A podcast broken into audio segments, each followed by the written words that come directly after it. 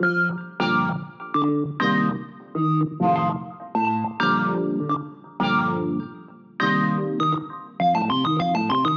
привет! Это снова подкаст «Мемус решает». И, наконец, вот теперь по-честному, по-честному реально я записываю последний эпизод про психотерапию, ну, вообще про терапию, да, моего сезона, но он выйдет третьим с конца, то есть он выйдет пред-предпоследним сложно, я согласен, я понимаю, что сложно, но просто вы еще как бы э, настоящие э, там психологи-консультанты, а дальше у меня, нет, у меня даже тоже настоящие, но просто дальше у меня будет одна гостья, с которой мы говорим все время про супергероев и комиксы в mm-hmm. контекстах, которые, и мне кажется, это смешнее, и нужно ставить следующим эпизодом. А потом у меня есть гостья э, Наташа, которая ученая, она рассказывает про эффективность этот будет добивочка финальная, как бы вот, что это все как будто работает или нет, мы узнаем. Я тоже знаю, но гости еще не знают. Вот, да. Э... Активность психотерапии, да, правильно? Да, ну конечно. Класс. Да. да, сегодня у меня эксперимент, и у меня два гостя одновременно. А подожди, как, как говорить? Сейчас давай, чтобы мы были гендерно правильными. Надо говорить два гостя, ну две гости говорить некорректно по отношению к Андрею. Нормально, мне приятно. Две гости. Да, я профеминист, поэтому. А, сегодня у меня две гости. Э, Тоня Осипова, ну или Антонина Осипова, и вы, я понимаю, вы оба психологи, консультанты. Ну, дальше вы расскажете да. подробнее, что я буду за вас это делать. Тоня Осипова и Андрей Пентин. Да, добрый Привет. день. Привет. Yeah. Спасибо, Алекс. Да, теперь мы посмотрим, как это записываться втроем. А, а, вот, а что, что-нибудь про себя, потому что я добавлю ссылочки на вас. У тебя вроде, Андрей, есть клевых несколько, два, два канала в Телеграме, у тебя есть сайт, Тоня, но чуть больше расскажите про себя, что вы, что делаете. Да, привет. Я как гостья начну. А, я а, социальный психолог вообще по образованию, и потом начала развиваться как а, маркетолог, потом училась... Что, что такое социальный психолог? Социальный психолог — тот, кто работает с группами, а, проводит тренинги. А, все, в принципе, э, ребята, которые работают с кадрами, HR, да, департаменты, а, это социальные психологи, которые работают с малыми и с большими группами. В разных Такой более, более практичный бизнес-ориентед. Да, да, да, да. Вот. И я стала заниматься маркетингом. Пока занималась маркетингом 10 лет, я продолжала учиться на психологию, э, на психологию, да, и осваивала арт-терапию, бизнес-тренинги, и потом попала, собственно, в тусовку embodiment специалистов четыре года назад уже, вот, куда меня пригласил Андрей, собственно, поэтому я сегодня его с собой тоже взяла. а наша такая embodiment карьера началась, э, наверное, вместе. Чему учились вместе вот. с тобой? Да. Еще учились вместе да. до, на факультете психологии Точно. МГУ. И вообще мы знакомы полжизни, так, если, если что. А, то есть, типа, ты такая училась на психолога, потом психанула, и на 10 лет таким сказала, я теперь маркетолог, она такая, не-не-не-не. Не-не-не, я передумала, я возвращаюсь. То есть, то есть в целом, знаешь, э, ну, типа, мало тех людей, которые работают по специальности после университета, ну, типа, о, малое, да, и ты, в принципе, так... А потом ты сказал, я еще в меньшую группу войду тех, кто после вернется к своей специальности университета 10 лет спустя. Ну, да. как бы супер, знаешь, там, типа, три человека в России. Получается, что так. Ну, на самом деле, после окончания вуза, а, особенно теоретического вуза, очень сложно а, в то время, да, в девятом году было устраиваться на какие-то психологические позиции, и они совсем не оплачивались. Сейчас а, психология развивается и более становится такой трендовой а, специальностью, и люди уже не так боятся идти к психологу на консультацию, это как бы уже такой common sense получается. Тогда это было просто какие-то минимальные ставки, молодой специалист, и, ну, а хотелось как бы повидать жизнь. Ну, кстати, прикольно. Это получается, типа, что 2009 это всего лишь 10 лет назад, типа 10 лет изменилось так отношение, что вот я какой-то уже подкаст про терапию записываю, да. это как будто уже, ну, это все еще там стигматизировано, это уже как будто в каком-то поле э, более доступном таком. По крайней мере, Москвы какая-то очень уже банальная вещь. А, ну да, да терапия. Типа. Ну, банальная вещь на уровне знания об этом, но все равно люди, когда дело доходит до как бы актуальности, они все равно часто не идут по тем или иным причинам денег много за это нужно отдавать, или делиться не хочется, или есть какие-то другие способы э, стресс погасить. Поэтому, к сожалению, я бы так нашу какие, радость... Какие, интересно, популярные способы погасить стресс? Э. Это в другом подкасте. Можно также собраться втроем. И там, типа, знаешь, ну, там эпизод будет, знаешь, заканчиваться, когда мы так накидались, да, что уже не, что уже не можем разговаривать. Так, ну, с тобой, Тони, мы разобрались. Давай ты, Андрей, расскажешь чуть про себя. Да, всем привет. Ну, я, э, вот как я уже сказал, учился с Тони вместе на факультете. В отличие от Тони, я учился достаточно паршиво, поэтому ничего не предвещало э, какой-то интересный, э, назовем это словом, карьера, ну, в общем, как вот пути профессионального. Но как только я с трудом, выпустившись с факультета, встретил свою э, подругу в вагоне метро, она меня спросила, занимался ли ты когда-нибудь медиацией, а я ей сказал, что я ищу работу, в общем, хоть какую-нибудь, потому что мне, в общем, не только в сфере психологии. И я сказал, да, конечно, у меня было некоторое представление об этом, но оно было неправильно, как выяснилось. И так я попал в Свиблово, район Москвы, Северо-Восточный административный округ, и там мы в течение двух лет делали офигенскую штуку. Мы создавали школьные службы медиации. Это типа когда... Что такое медиация? Я просто знаю, что такое медитация. Ты Да. как будто одну букву выкинул, но Да, стало непонятно. Так и есть. Поэтому я с тех пор, чтобы вернуться к медитации, я вернул эту букву и теперь практикую и медиацию, и медитацию. Где тогда, где тогда у тебя, у тебя футболка с буквой Т? Да, я в ней, под рубашкой. А, не, подожди, подожди, подожди. Да, Т. Я правильно посчитал? Да. Вот, если говорить о медиации, это э, коротко скажу, это посредничество в разрешении конфликтных ситуаций, это применяется в разных очень контекстах, э, в уголовном контексте, в гражданских э, всяких делах судебных. Но мне было интересно это в контексте обучения детей и педагогов в школах, потому что мне казалось, что горизонтальный способ разрешения конфликтов — это очень классная штука. И я не знал, что такое вообще существует, и не знал, что можно делать это не из экспертной позиции, не типа ты такой весь бородой, длинный, седой, мудрый, знаешь, что людям нужно, значит, говорить и как жить, а ты можешь просто задавать вопросы и просто создавать некоторую уважительную атмосферу. И это такая вообще такая привилегия, вот эта уважительная атмосфера, что люди начинают друг друга слышать, понимать. И, в общем, вот так вот я познакомился потом с нарративной практикой. Подожди, а в школах это именно конфликты были в основном, типа, учителя-дети? Или, или... Все возможные. Учителя-дети, дети-дети, учителя-учителя, родители. Какие самые хардовые? Самые хардовые, ну, я бы сказал, учителя- учителя-дети, наверное, самые хардовые. Потому что, типа, динамика с властью, вот это вот все. Да, да, отношения власти и педагоги, э, в общем, часто манкируют необходимостью вступать в диалог, особенно когда они э, угнетены. Вот, это жаль, но их можно понять, они тоже, в общем, стрессовая работа. Вот. Потом встретил э, через контекст вот этого восстановительного правосудия, восстановительный подход, это все про медиацию. Э, изначально это родилось, когда жертва и правонарушитель э, приглашаются к примирительному диалогу, но у нас это особо в России не практикуется. Сейчас недавно был другой подкаст, ОВД Инфо записывал про восстановительное правосудие. Я познакомился через это с нарративной практикой. Стал заниматься нарративной практикой, таким постструктуралистским подходом психотерапии. Стало еще сложнее. Теперь нужно объяснить, что такое нарративное и постструктуралистское. Коротко, это когда э, мы видим людей как э, описывающих свою жизнь через истории и являющихся авторами этих историй, и мы не занимаем экспертную позицию, то есть не считаем себя э, экспертами в отношении жизни людей, а скорее создаем условия, чтобы они пересочиняли свою проблемную историю и выстраивали предпочитаемую. Такая лингвистическая художественная метафора. э, Типа, очень... типа Петерсона, получается. Он там все время топит за истории. Брунер, э, Брунер, типа Петерсона вот этого нынешнего, который, Да-да-да. ну, я, честно говоря, с ним мало знаком, но, возможно, скорее всего. Да, да, конечно, я вчера пил с Петерсоном, да. Ну, типа, я только вчера вернулся из Канады, где он сейчас там живет. Я, ну, просто там много в своей книге рассуждает, ну, типа, меня, кстати, зашла Да. в этом смысле прикольно, большинство книг, которые я читал, психологических, они скорее вот э, в медицинском ключе про это рассуждают, что вот есть какой-то там вид симптомов, вот это почему происходит, вот причины, вот упражнения.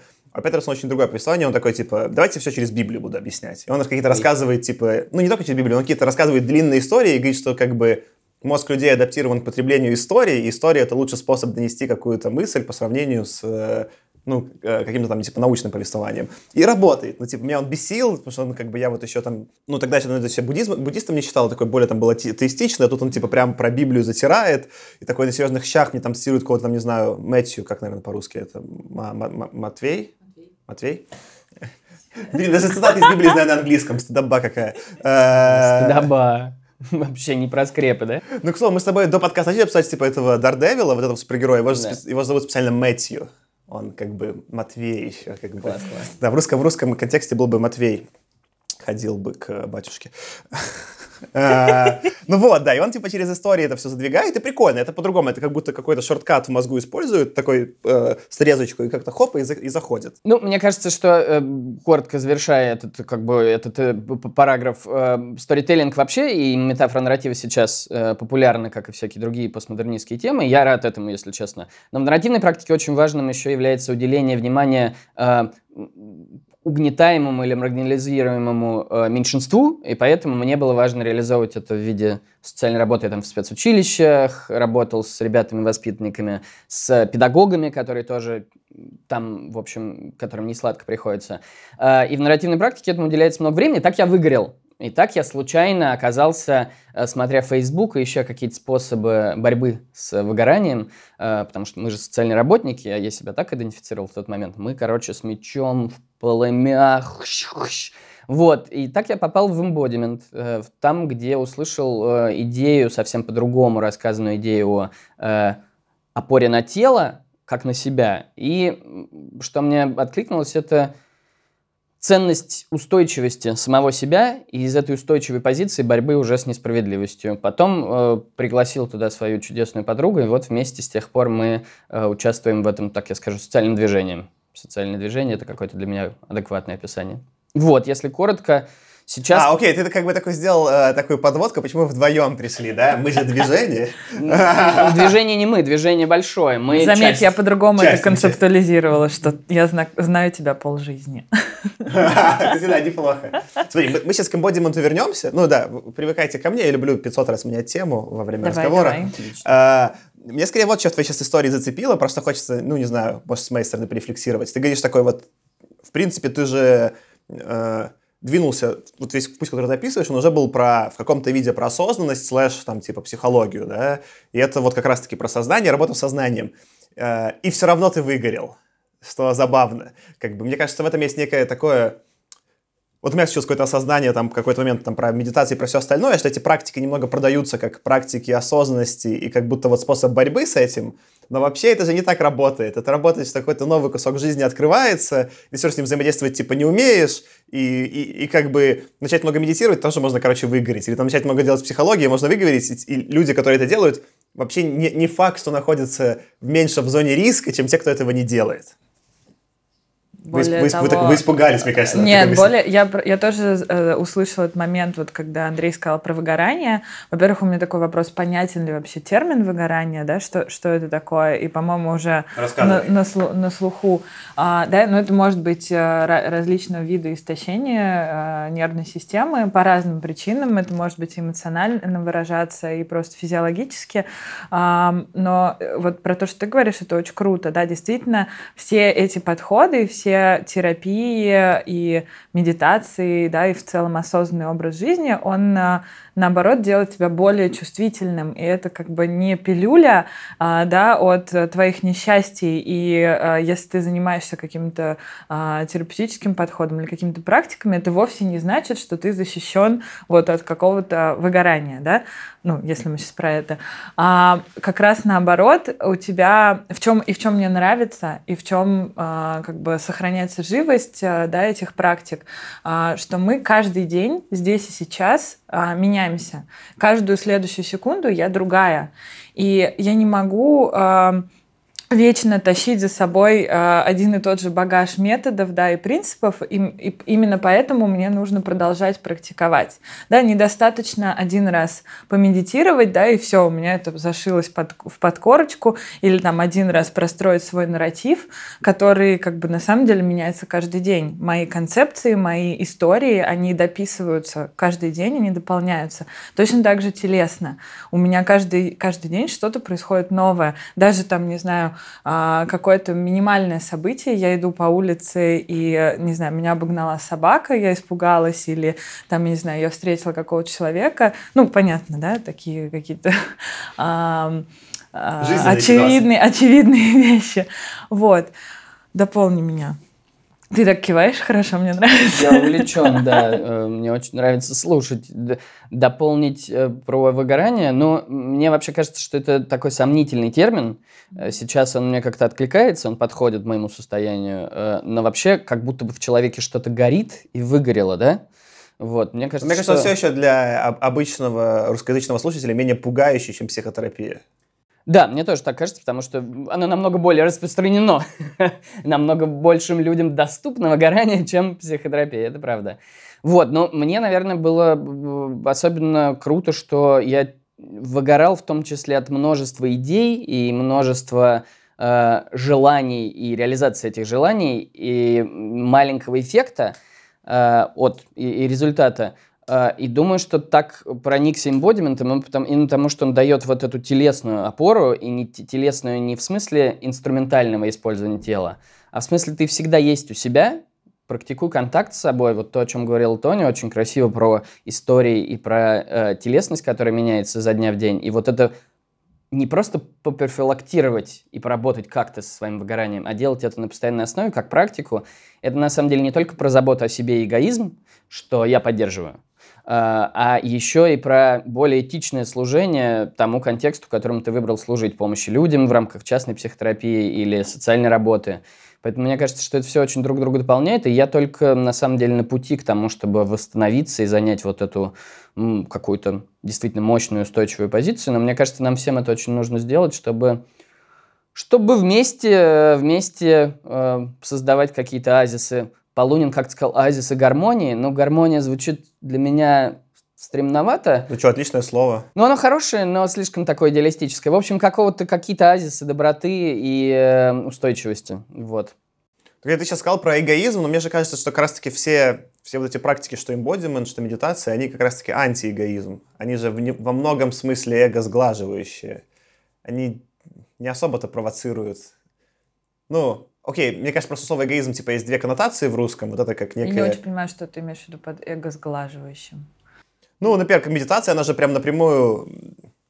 Ты когда занимаешь позицию стороннего наблюдателя, э, эго во многом уходит. И, как я понимаю, это моя концептуализация mm. там, эффекта от медитации и пользы практики, что именно э, заглушение голоса эго и является смыслом э, практики и ее эффектом. Mm-hmm. Эго здесь в плане э, вот эгоистической позиции, да, ты воспринимаешь? Да, более или, широко. Типа, или... в медитации как бы такой просто занимаешь позицию стороннего наблюдателя, такой, о, прикольно, тут типа Саша пострадал, тут порадовался, чё, ну, ладно. Mm-hmm. Ну вот для меня похоже про то, что ты говоришь, для меня это в целом про метапозицию, такую осознанную позицию, когда, знаешь, а, можно посмотреть на себя со стороны или там на свои слова, на свои истории со стороны. Я очень люблю этот прием. Давайте положим слова или вот эту ситуацию на стол и походим вокруг этой ситуации, да, посмотрим, что к чему. И э, мне просто не очень нравится эго, потому что мне это про психоанализ напоминает. Э, mm. Да, вот туда идет референс. Ой, я, я в поп-культурном ключе, конечно, использую. Я, да, я ну, разбираюсь. просто вот это, ну, как бы не близкий мне нарратив, кстати. Ой, я понял, что телефон, типа, идеально подогнан к книжке, да? По да, дизайну. Да. Да, у нас гости вы не видите, но специально для этого обсуждения у меня лежит на столе книжка How to Change Your Mind, как изменить твое сознание, чтобы задавать тон всей дискуссии. Э, а смотри, а мне, кстати, ну, мы сейчас дойдем до embodiment, потому что вы несколько раз уже упомянули, но я уверен, что слушатели не понимают, что такое embodiment. Э, Страшное слово. Сейчас нужно будет про это поговорить. Но мне, мне кажется, вот интересную тему э, зацепили вы в другом, в том, что большинство практик, неважно, там это embodiment или медитация, э, они в некотором смысле, ну, там, рекомендуют или подразумевают вот постоянность этой практики, да, что не так, что вот ты помедитировал один раз и перестал, а что это происходит каждый день в твоей жизни. Наверное, с embodiment то же самое, что ты находишься в контакте со своим телом каждый день, да, э, и как бы это как бы одна, ну, такая призма, да, на это посмотреть, что вот как бы есть какая-то просто часть жизни, которая происходит регулярно, да, но есть какая-то, мне кажется, там другая призма, которая для меня в моей голове с этим конфликтует, такая больше терапевтическая, что вот есть какой-то багаж, его можно переработать, типа, ну, аля, забыть про него, и все, в этот момент больше терапии не нужна.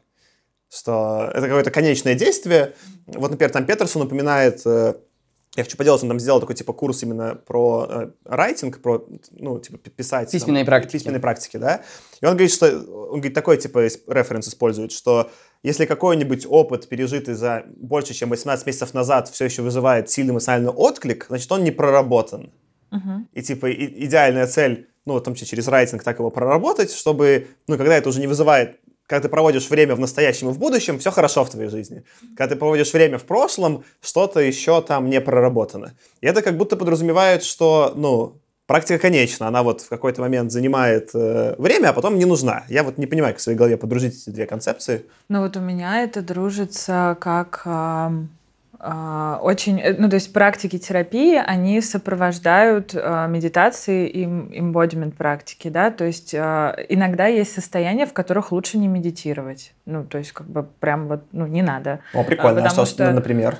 А, ну, я тебе могу частные какие-то случаи а, а, обсудить, если это какой-то травмирующий опыт недавний, да, если мы говорим про травму и про... Иногда бывает, что травмирующие события всплывают здесь и сейчас в связи, например, вот как я говорила, да, с тем, что мимо прошла собака, да, или какое-то событие случилось.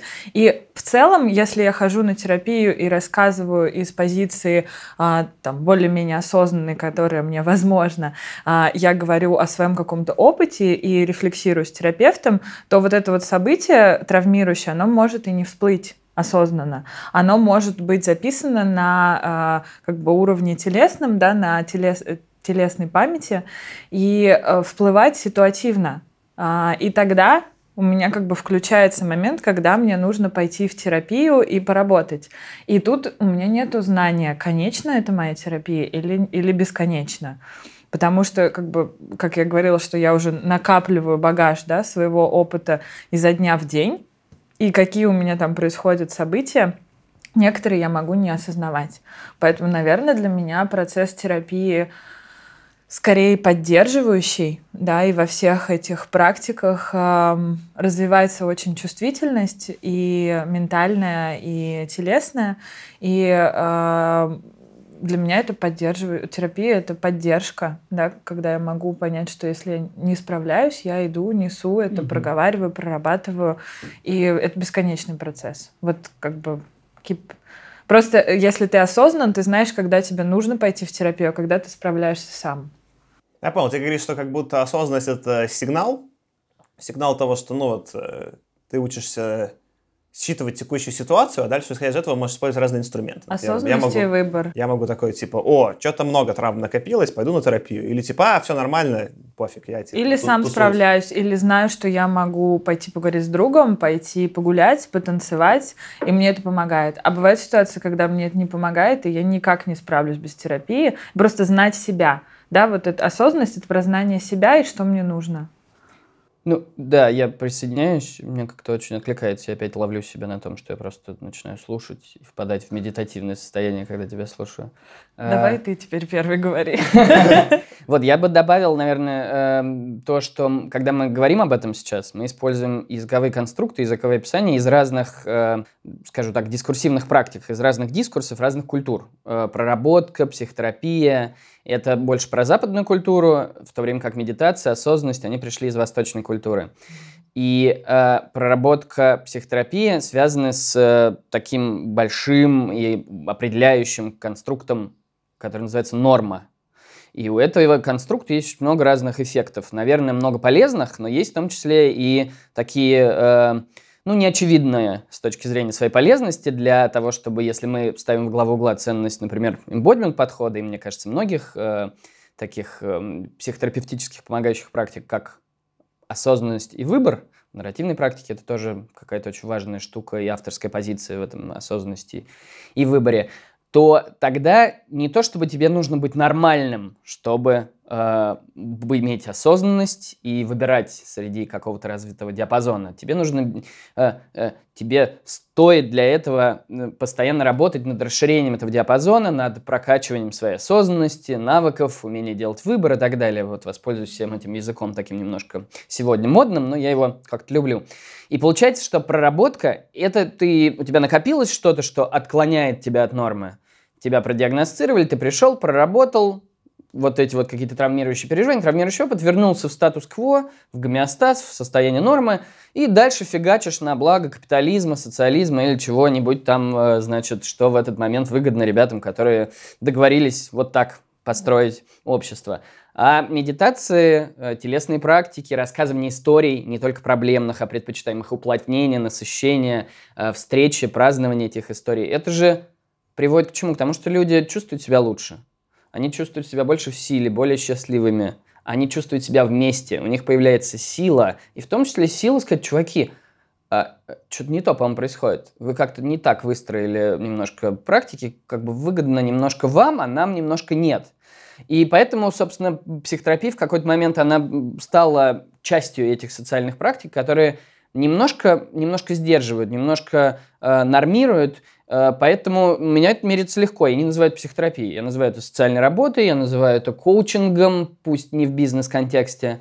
Я называю это консультированием, я называю это практиками взаимной поддержки, общения, рассказывания историй. И тогда я понимаю, что я не буду это прекращать. Я буду продолжать. Э, хочется умереть счастливым. Не, ну это круто, типа, ты такой сделал немножко противопоставление, что, скорее, ну, вот такой западный подход скорее про результат, типичный, вот давай что-то получим, а такой восточный более про процесс. Да. Ну, ну да, что, можно помедитировать и еще, это же прикольно. Э, слушай, круто-круто. Давайте все-таки тогда про embodiment заземлимся. Э, я-то любитель использовать английские слова в своих подкастах, э, и понятно, что embodiment от слова ну, типа, боди, тело и что-то про то, чтобы вот эту телесность как-то получить, но вы можете как-то в словах описать вообще, что это значит и что вообще подход-то делает технически? Да. Хочешь начать? Как ты скажешь? Мне приятно и так, и так. Исследовать. Я и вступление начинать. такое скажу про это. Мы когда сюда шли, мы поняли, что, ну, на самом деле, все время это понимаем, осознаем, что про эмбодимент сложно говорить.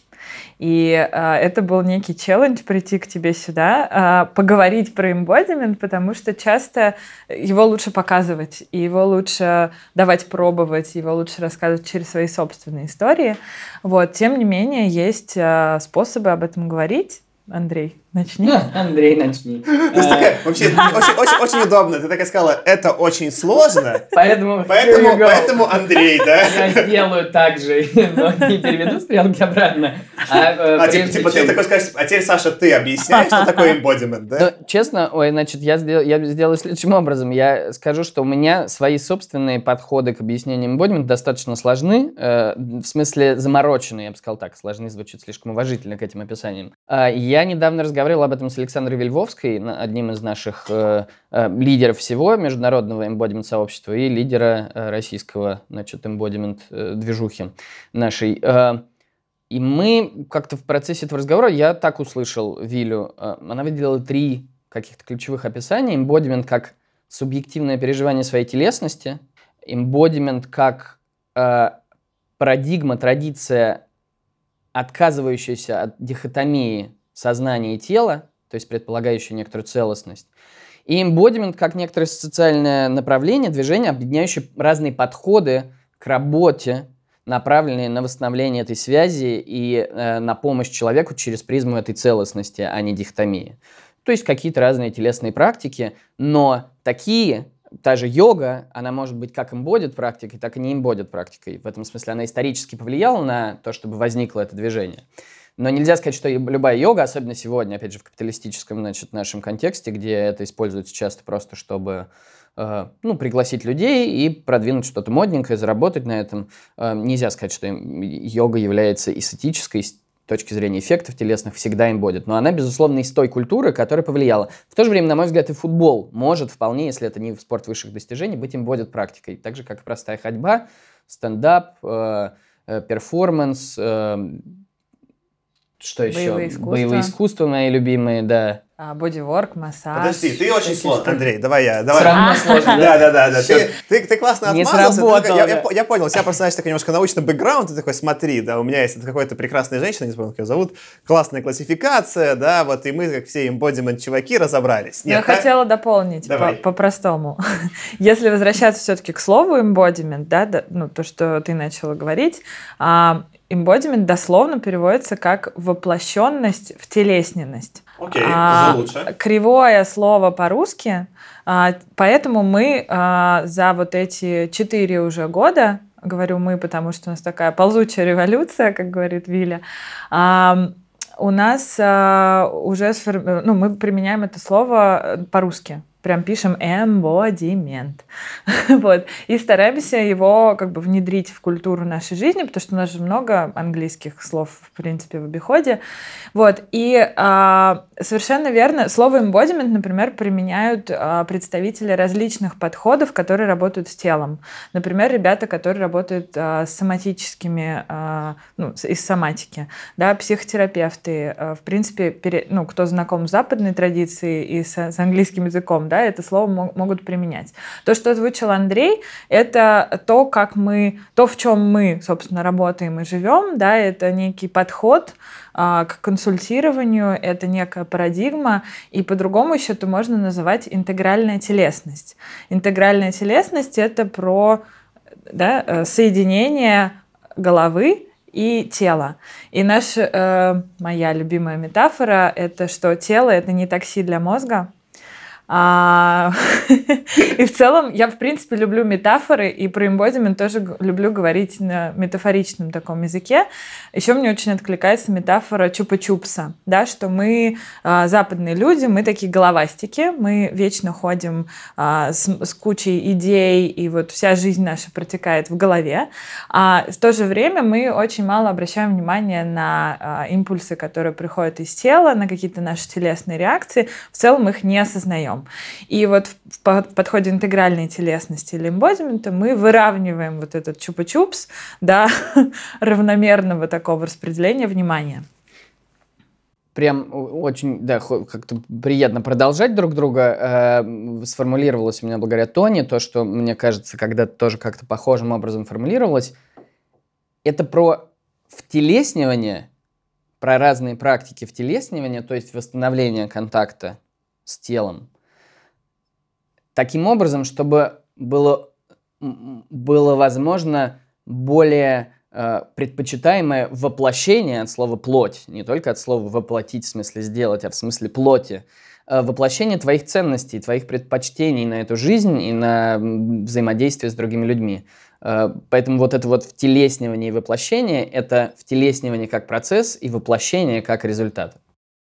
Класс, смотрите, давайте я сейчас э, перескажу сначала свое понимание, и потом мы все еще чуть заземлим сильнее. Давай. А, а, мне кажется, надо заземляться, да? Давай, как, давай. Как, Ножки еще, поставим на пол. Какой еще может быть э, смешной обертон именно для этого выпуска?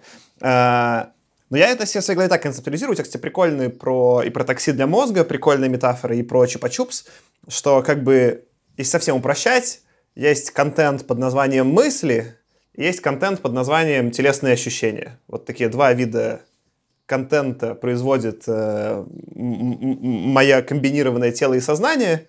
Угу. И есть вот практики больше психотерапевтические, они больше ориентированы на контент под названием мысли. Ну, в среднем. Там это все по-разному, но это больше про, про разговоры, про какую-то вербализацию.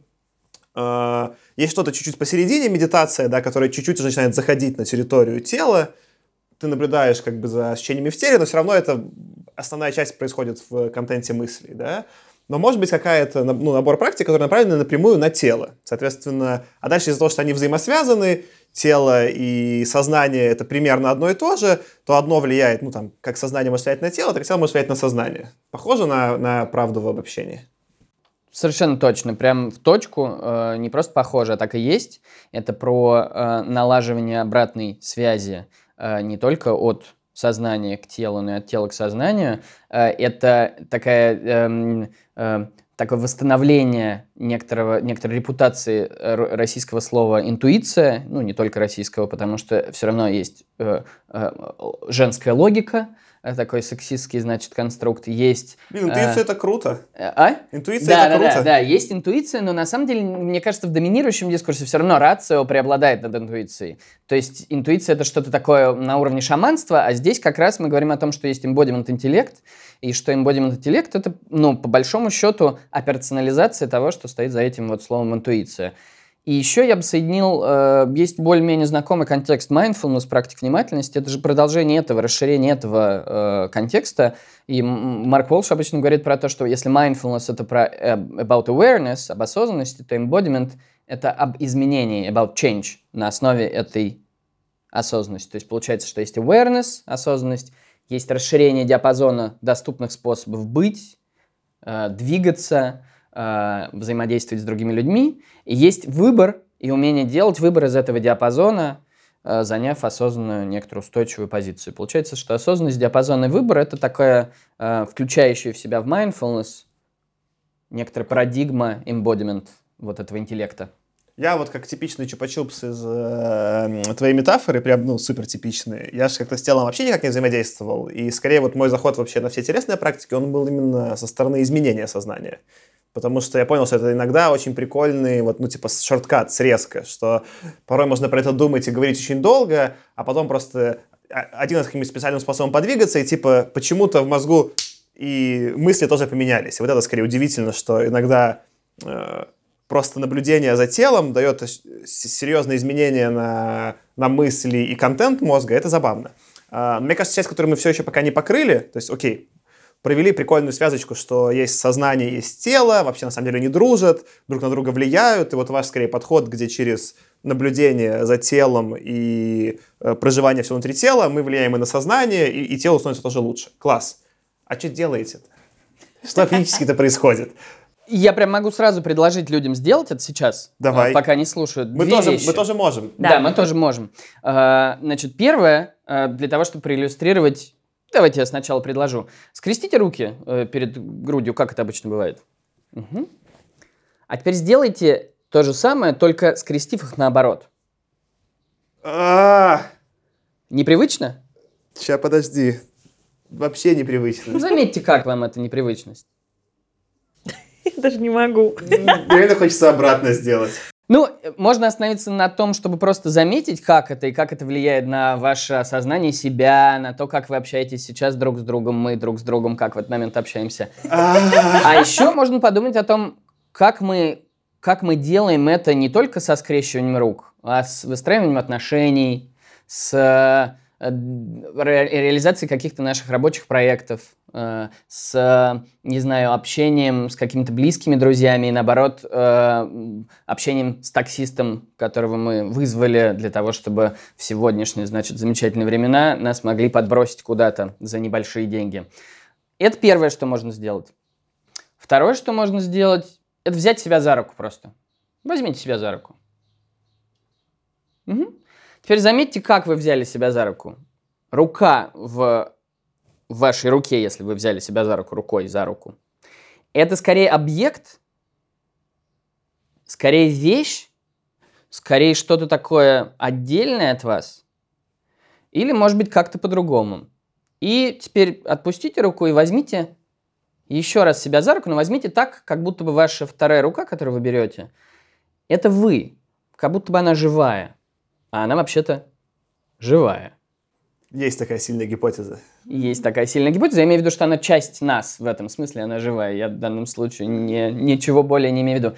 И заметьте, есть ли разница. Есть ли разница и как вам больше нравится, Э, как вам больше подходит, что говорит о вас приятнее, как о человеке для вас самих и, может быть, для окружающих.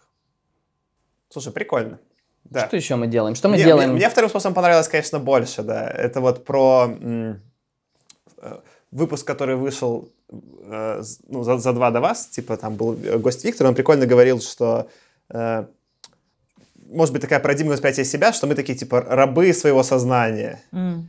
И, конечно, вот сейчас для меня это было упражнение именно про это, что первый раз, когда я больше как объект взял свою руку, типа такой, ну вот я что-то пойду делать, да, против того, что, о, можно же как-то с своим телом взаимодействовать.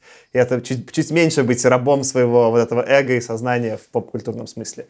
Слушай, класс, а давай мы еще, ну то есть, э, это мы сейчас сделали такой как бы тизер, если вот там э, слушатели попробовали, это скорее про то, понять, как вообще наблюдения за ощущениями в теле дают э, осознание более какое-то глубокое самого себя. Ну, это очень короткие такие трюки, да, это не основное то, что мы делаем, я Да. скорее для, чтобы проиллюстрировать. Ну, я, давайте как бы заземлю на саму сессию. Вы же все-таки как-то консультируете людей, да? Вот как бы если я просто возьму какую-то терапевтическую сессию, психотерапевтическую, она довольно понятная. Я прихожу к человеку и там час разговариваю про свои проблемы, и что-то мы там придумываем, да? Вот у меня была в гостях, например, еще Маша Зобнина, она телесный терапевт, у нее сессия, опять сейчас сильно упрощаю, условно говоря, э, я прихожу к Маше, она делает мне что-то типа массажа, я делаю, наблюдаю за ощущением в своем теле, я тоже это проговариваю, что-то во мне меняется. Классно, Если, мне нравится. если типа хотел. совсем упростить embodiment, то это что, если вот на таком западно-процессном уровне? Ну, если совсем упростить, а, мы встречаемся с клиентом. Я работаю со своими клиентами в таком коучинговом подходе, и клиент ко мне приходит и говорит, я хочу а, быть вот таким. Да, мы формулируем вопрос, что э, я хочу прийти, клиент говорит, я хочу прийти к какой-то определенной точке. А, и немножко отматываем и работаем по большей части с вопросом а, развития телесной осознанности, как ты сейчас, и со вторым вопросом, как ты хочешь быть. По мере э, сессий в среднем у меня люди находятся где-то э, от 4-8 сессий, а, да, и они могут возвращаться в течение а, года, да, с, с разными вопросами, как, как мне из вот того состояния актуального, в котором я сейчас, прийти вот в это предпочитаемое состояние, и как мне тело в этом может помочь. А, да, и мы а, много говорим про то, как ты сейчас, распаковываем это, чувств, учимся чувствовать и как-то э, э, осознавать разными способами. Я иногда добавляю арт-терапию в, в эти штуки, движение, да, там тоже может быть вот э, какой-то боди-ворк, да, массаж. Я применяю а, позы из embodiment йоги, это простые архетипичные такие штуки. Вот. И а, потом, собственно, приходим к тому, как я хочу быть и какую телесную практику, а, будь то йога, боевое искусство, для самостоятельной практики клиент выбирает себе.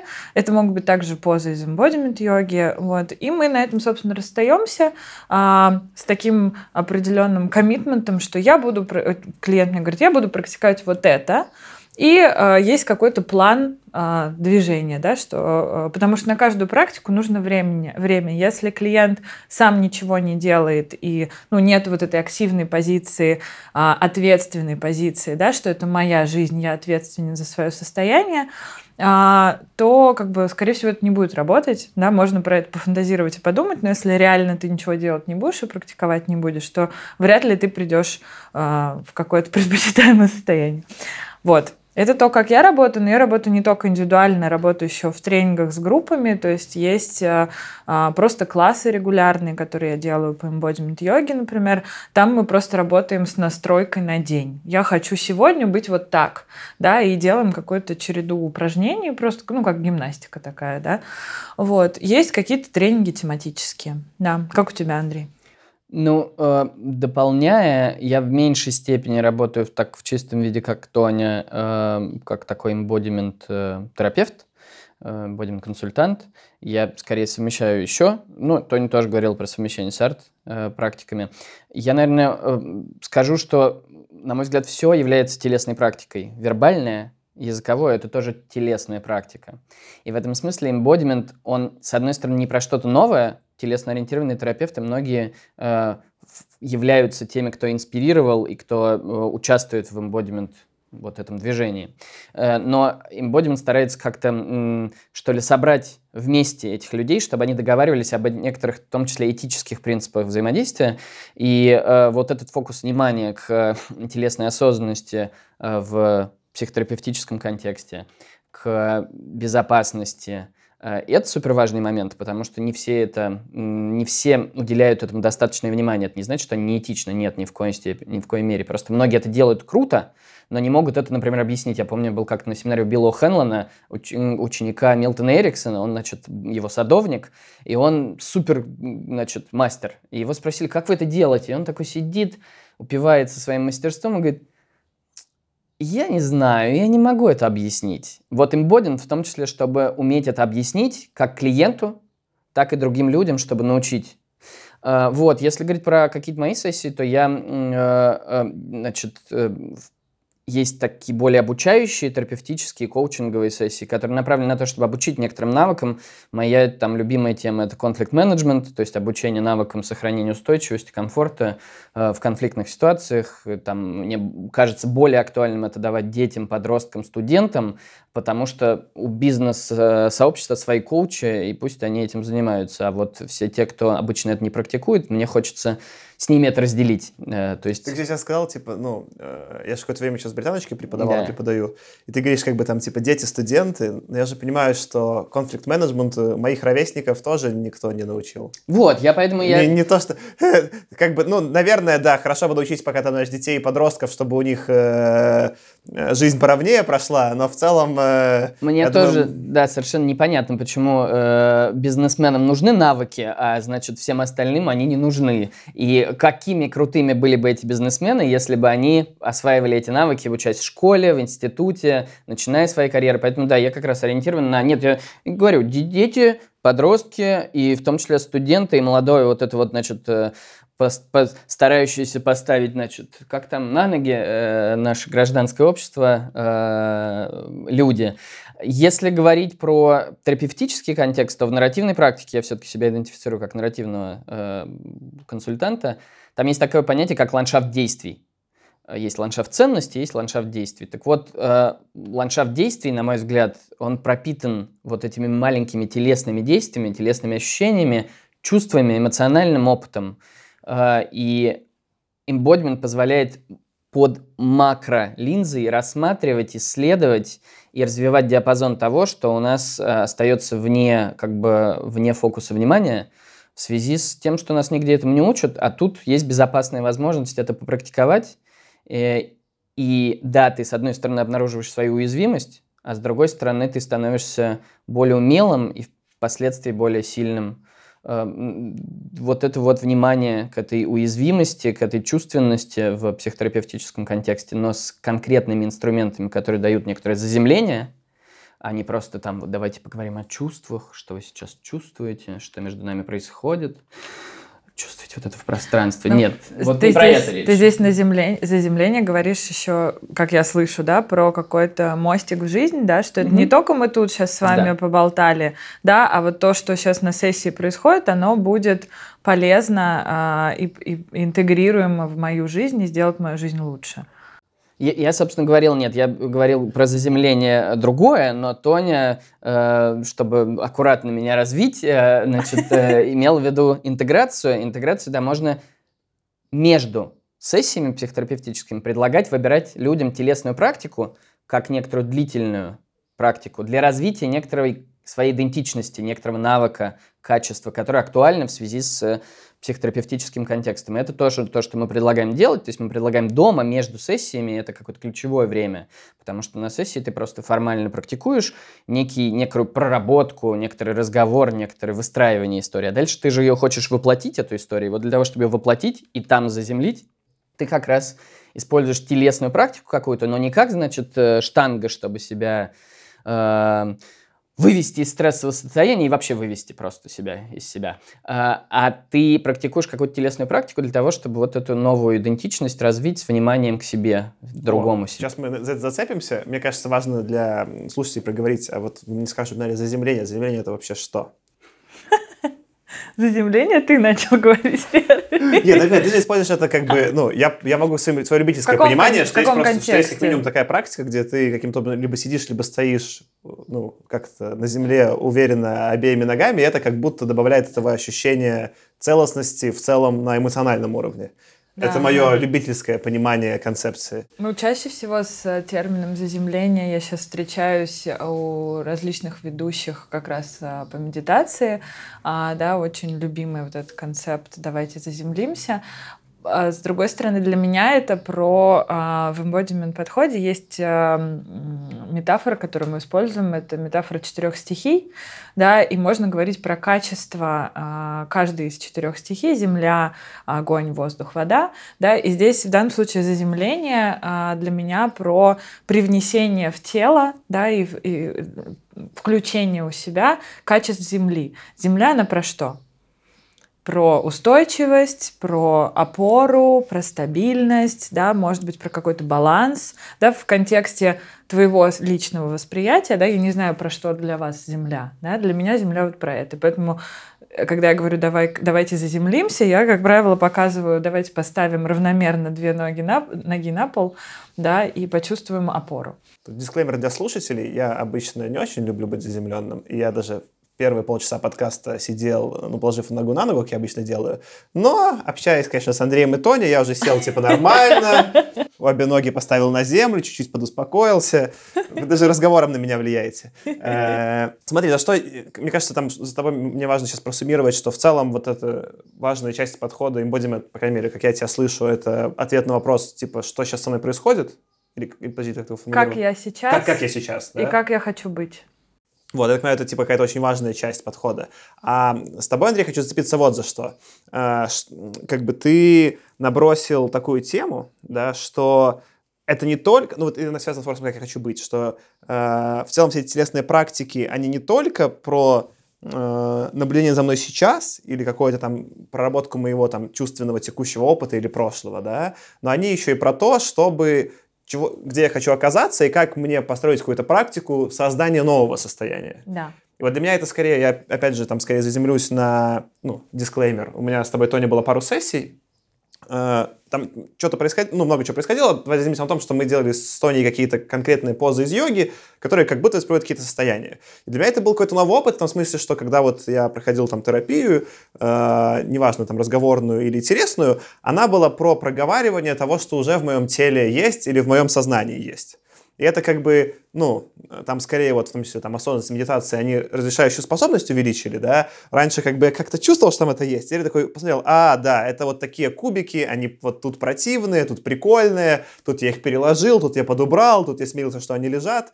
Вот, и, ну, как бы вот какая-то текущий э, контент сознания и тела преобразовался, стал поприятнее, да. Но с тобой у меня на сессии получился некий новый эффект, который был для меня неожиданный, что мы с тобой начали делать какие-то позы, и я такой, о, я себя ощущаю так, как я себя раньше не ощущал. Я такой, о, типа, прикольно, можно себя ощущать еще вот так, а я даже про это не думал. И это мне показалось про какую-то уже больше вот направленность на будущее, и вот, ну, и вот больше, мне кажется, когда говоришь, Андрей, по какую-то интересную практику, не знаю, там, какие-нибудь, не знаю, там, там боевые искусства, или что-то, когда ты спец... какое-то качество принципиально в себе взращиваешь, через определенные действия. Можно я прокомментирую кратко, да? Вот то, что ты сейчас описываешь, а, и про то, что говорил Андрей, а, да, обнаружить через тело что-то новое, да, это расширить диапазон, да, увидеть немножко больше своих возможностей, и, а, по идее, мы еще, ну, имбодимент еще про то, чтобы знать свои телесные привычки. Я привыкла сидеть вот так и быть вот так. И я могу из этой позиции не видеть, что можно сидеть вот так и быть как-то по-другому, да, то есть вот эти вот а, штуки с возможностями, ограничениями разных телесных состояний, они также связаны с а, развитием личных качеств, да, что я а, из такой позиции я ча- скорее буду, э, там, я сейчас смотрю в пол, да, и немножко скукоживаюсь, э, я скорее буду менее социальной, чем э, из такой, да, и это вот про расширение этого диапазона, да, и с этим мы тоже работаем. Саш, вопрос про то, за счет чего происходит это. Я, я пока скорее рефлексировал. Обратите mm-hmm. у меня куча вопросов. Это не вопросы, это такой, пытаюсь то, что вы описываете, заземлить на свою жизнь и проверить, попадает или не попадает. Ну, они очень продвигают, не только попадают, они как-то очень э, откликаются и куда-то уносят меня в какие-то размышления важные для меня. Отлично. Класс. Мы поговорили про изменения. А мне вот скорее тогда про эту практику длительную было бы вот, что, может быть, вы мне что-то расскажете. А, ну вот вы, например, приходите к какому-то клиенту, или клиент к вам приходит, и говорит, вот, выбирай какую-то интересную практику и делай с ней что-то. А чуть больше скажите, что это вообще могут быть за практики, что делать, как это, ну, это что, вот, не знаю, я иду в боевые искусства, какие, условно, я никогда не занимался боевыми искусствами, я использую, знаешь, любитель фильмов э, про кунг-фу, буду использовать такие метафоры, да. Я после этого 50 лет хожу в монастырь и машу палкой, что происходит -то? Как мне, какой может быть процесс вне э, самого типа терапии по втелес... втелесниванию? Да?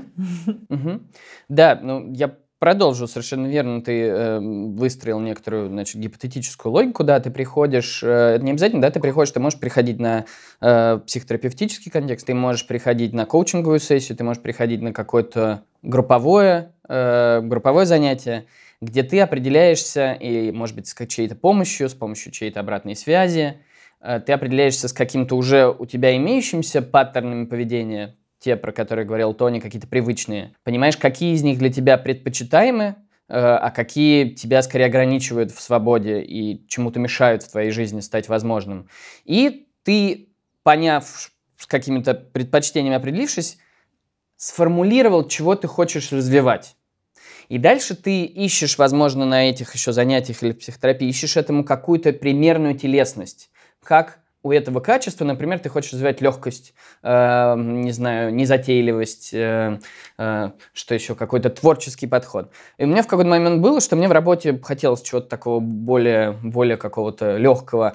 Э, я начал искать чуть-чуть этой телесности, а потом под эту телесность, под то, где эту телесность я могу уплотнять, насыщать, разворачивать в каком-то смысле. Э, я искал телесную практику, и так я э, подумал, нашел Чарльстон, как танец э, 60-х, если не ошибаюсь, годов, э, джазовый. И, ну, мне там сложилось э, достаточно непросто, потому что я понял, что мне сначала нужно все-таки восстановить свою устойчивость, но какое-то время я развивал свою легкость, незатейливость и такое более не, не, не занудство и не, не запаренность в вот этом вот, значит, профессиональном контексте, э, а какую-то открытость и легкомысленность через Чарльстон. Как это происходит? Ты танцуй Чарльстон, не просто где-то находишься сознанием, думая о том, как ты посмотришь сегодня сериал, а пока тело твое тут потрясется и вытрясет все, значит, важные э, токсины, или как там это называется, испытает, значит, гормональный какой-то прилив, и Югу, все будет хорошо. А ты уделяешь внимание, ты уделяешь внимание технике, ты уделяешь внимание телесным ощущениям, ты уделяешь внимание тому, как ты себя ощущаешь как человек, и где бы тебе в твоих жизненных контекстах хотелось бы ощущать себя так, телесно и как человек. И это уже будет работать, если ты выбрал эту практику и будешь ее развивать с вниманием к себе, к своей идентичности, к своим телесным ощущениям, это уже будет работать. Для того, чтобы сделать это более эффективно, можно пойти к кому-то, кто тебе посодействует в том, чтобы интегрировать шаг за шагом, потому что все-таки тебе сначала, э, ну, некоторые занимаются йогой, и off the mat, как говорится, да, это не выносит. Вот здесь ключевая идея off the mat – выносить, mm-hmm. э, с татами, с дадзё. Э, а дальше это может быть сложнее делать в более стрессовых ситуациях и проще делать в каких-то легких ситуациях, ситуациях каких-то не требующих э, каких-то усилий. Но в таких легких ситуациях люди это не делают, потому что и так все легко. Все же нормально. Нормально же общались. Зачем? Ну, как бы.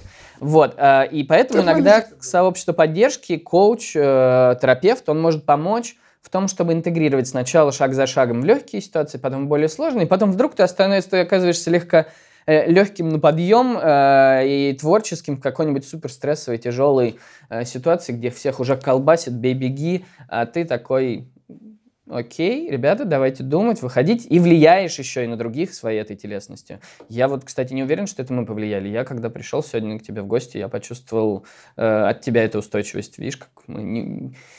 Еще вопрос, кто на кого влияет. Значит, я же вас позвал. Смотри, прикольно. Мне знаешь, что в этом... Я понял. У меня где было главное противоречие в голове, да, что с одной стороны, вот, э, не знаю, мы пробовали какие-то с тобой там э, позы, да, Тоня, в йоге, и они какие-то для меня создавали состояния, которые для меня новые, непривычные, да, я еще не, не привык их я такой, о, типа так бывает, и это пока как бы, как ти, ти, это даже не трейлер, это тизер, да, я такой, я увидел, что всплеск, что вот так может быть в жизни. А дальше ты говоришь, есть какая-то интересная практика, не знаю, и, а, по крайней мере, снаружи они выглядят так, что какие-то ходят, не знаю, там люди, там, 50 лет занимаются кунг-фу, да, и как понять, что вот это вот 50 лет совмещается вот этим первый раз э, проблеском, мне было непонятно. Вот. И я теперь понял, что по факту же э, можно сделать такой очень дурацкий подход, взять и попробовать 15 разных естественных практик, проверить, в какой из них такое состояние производится наиболее часто, и сказать, о, отлично, я научился, теперь сделал из тизера трейлер, а теперь пойду позанимаюсь практикой, чтобы снять полноценный фильм и, и успокоиться. Тоже 50 лет нет необходимости. Есть необходимость заниматься этим достаточно э, времени, чтобы ты изменял твои паттерны, чтобы ты это чувствовал, чтобы это замечали другие. Обычно это несколько месяцев. Ну да, э, как раз вот про то, что ты говоришь, выбрать, пойти попробовать 15, да, и распознать, где то качество, которое мне нужно, да, э, в телесной практике. А это то, чем сейчас, например, занимаются у нас студенты на программе Embodiment Facilitator курс, а, в котором мы работаем и участвуем непосредственно. А, у них задача, да, есть определенный фидбэк от э, их коллег, э, от окружения, а, что им, какое качество желательно поразвивать да, ну, то есть и человек может с этим соглашаться и нет, вот, а в то же время для развития определенного качества предлагается какие-то телесные практики, да, мы там даем арсенал вообще, список всего, что вообще возможно, подсказываем, куда идти и где что искать. И а, между модулями обучения а, студенты ходят и пробуют. И реально там кто-то пошел попробовал цигун, кто-то пошел впервые попробовал там, не знаю, танго, а, да, кто-то просто пошел, купил себе а, палочку для самомассажа, да, и ногой крутит палочку дома. Это тоже embodiment практика, да, то есть это могут быть, мы еще очень любим слово калибровка, да, это может быть от минимального какого-то движения, там, не знаю, ступней, да, до какого-то очень большой, большой практики, там, не знаю, приходить в дадзё, заним... Э, айкидо, там, на татами, надевать костюм, там, вот это вот все.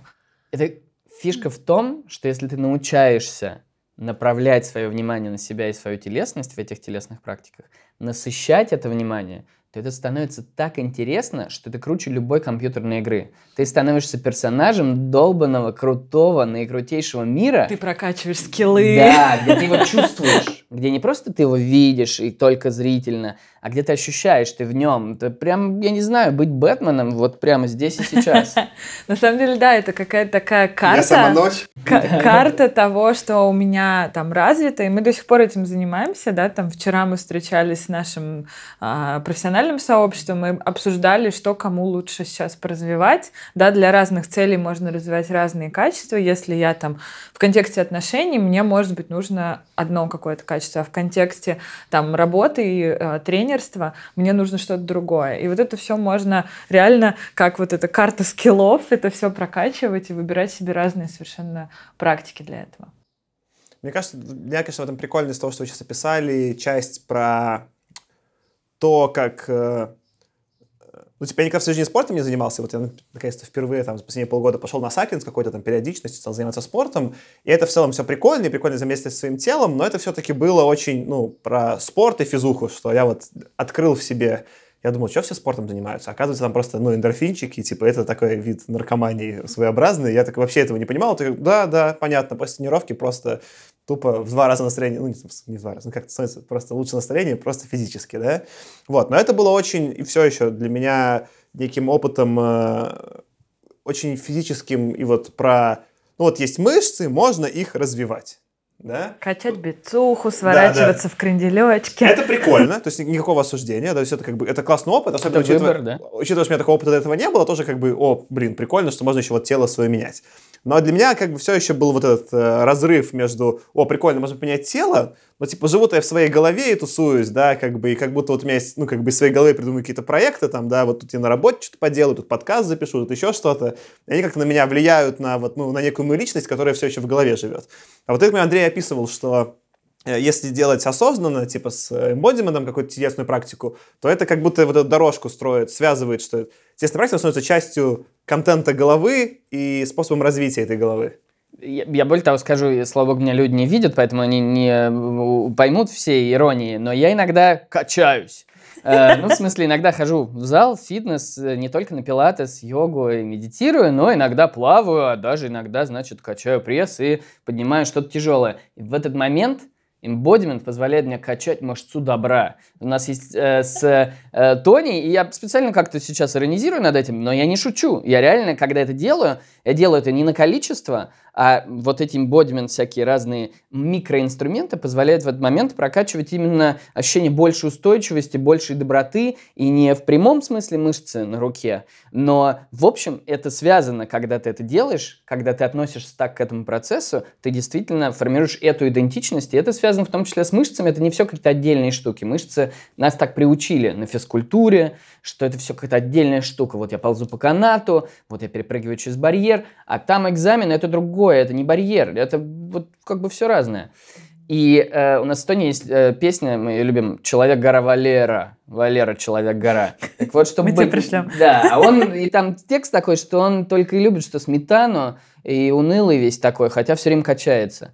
Вот мы за то, чтобы качаться меньше, но чувствовать себя хорошо – и не только сметану любить, но и всякие другие классные штуки, людей, которые вокруг тебя, это самое классное. Какой пис просто. А мне, все, мне кажется, это идеальный момент для концовки. Да. Хорошо так подвел. Э, слушай, спасибо, что пришли. Было очень прикольно.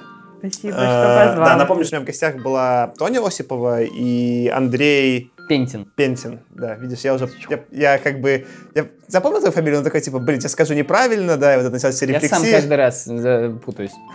Э, да, у тебя, Тоня, мы запостим ссылочку на твой лендинг про твою практику, а у тебя мы запостим, Андрей, кан- канал и фейсбучек, да? Супер. А канал же, да, ты рассказал, как вначале, там, типа, ты здесь как раз слово «плоть» упоминал. Канал у Андрея именно «плоть» и называется. Это такой более личный Да, есть. да, как, как будто, ну, э, так что можете думать, что когда полчаса назад Андрей говорил про плоть, он на самом деле свой канал пиарил. Да, это был продукт placement. Очень, очень незаметный, аккуратный продукт placement. Э, да, спасибо, что пришли. Было спасибо тебе большое, что позвал. Спасибо большое за приглашение. Очень приятное утро. Я, кстати, раньше думал, себе пытался делать какие-то концовки, потом понял, что это стресс. Я такой просто, типа, пока, пока, темами мы заканчиваем. Ну да. Вот. А к твоему вопросу, я несколько раз вспоминала про арт-терапию, следующий сезон будет про искусство. У. Так что вы... я могу прийти еще раз? Подожди, только если ты идентифицируешься как современная художница. Мы, мы сделаем, мы сделаем, и мы планируем перформансы делать. Да. Это, я же, я же говорю, движение. Зачем ограничиваться на терапии? Я, я, ну, я, да, вот все. Так что да, Кстати, если это будет, то... А когда у тебя сезон начинается? Ну вот э, с вами я записался и начал записываться теперь с... э, На самом деле, на самом деле у меня два уже эпизода записаны с современными художниками. Их надо только типа смонтировать. Но вот примерно там через месяца полтора, наверное, начнет выходить. Есть, кстати, люди, которые объединяют эти сферы, э, Да, и, кроме например, нас. у нас на форуме... Я тебе про форум ты рассказывала, нет? Нет. Будет осенью Body Mind форум, где мы как раз объединяем творчество, телесность и вообще весь город и все Знаю такое. точно, есть Катрины нашего, которая вот э, тему психосоциального Танец? здоровья, я не помню, что именно, но я знаю, что она объединяет психосоциальное здоровье, перформансы и делает это очень круто. Ее зовут Катрина Ненашева, если я не ошибаюсь. Круто. Короче, мы тебе подскажем еще Да. чуваков, которые и про тело, и про арт. Все, всем спасибо, пока-пока. Спасибо, Пока. пока.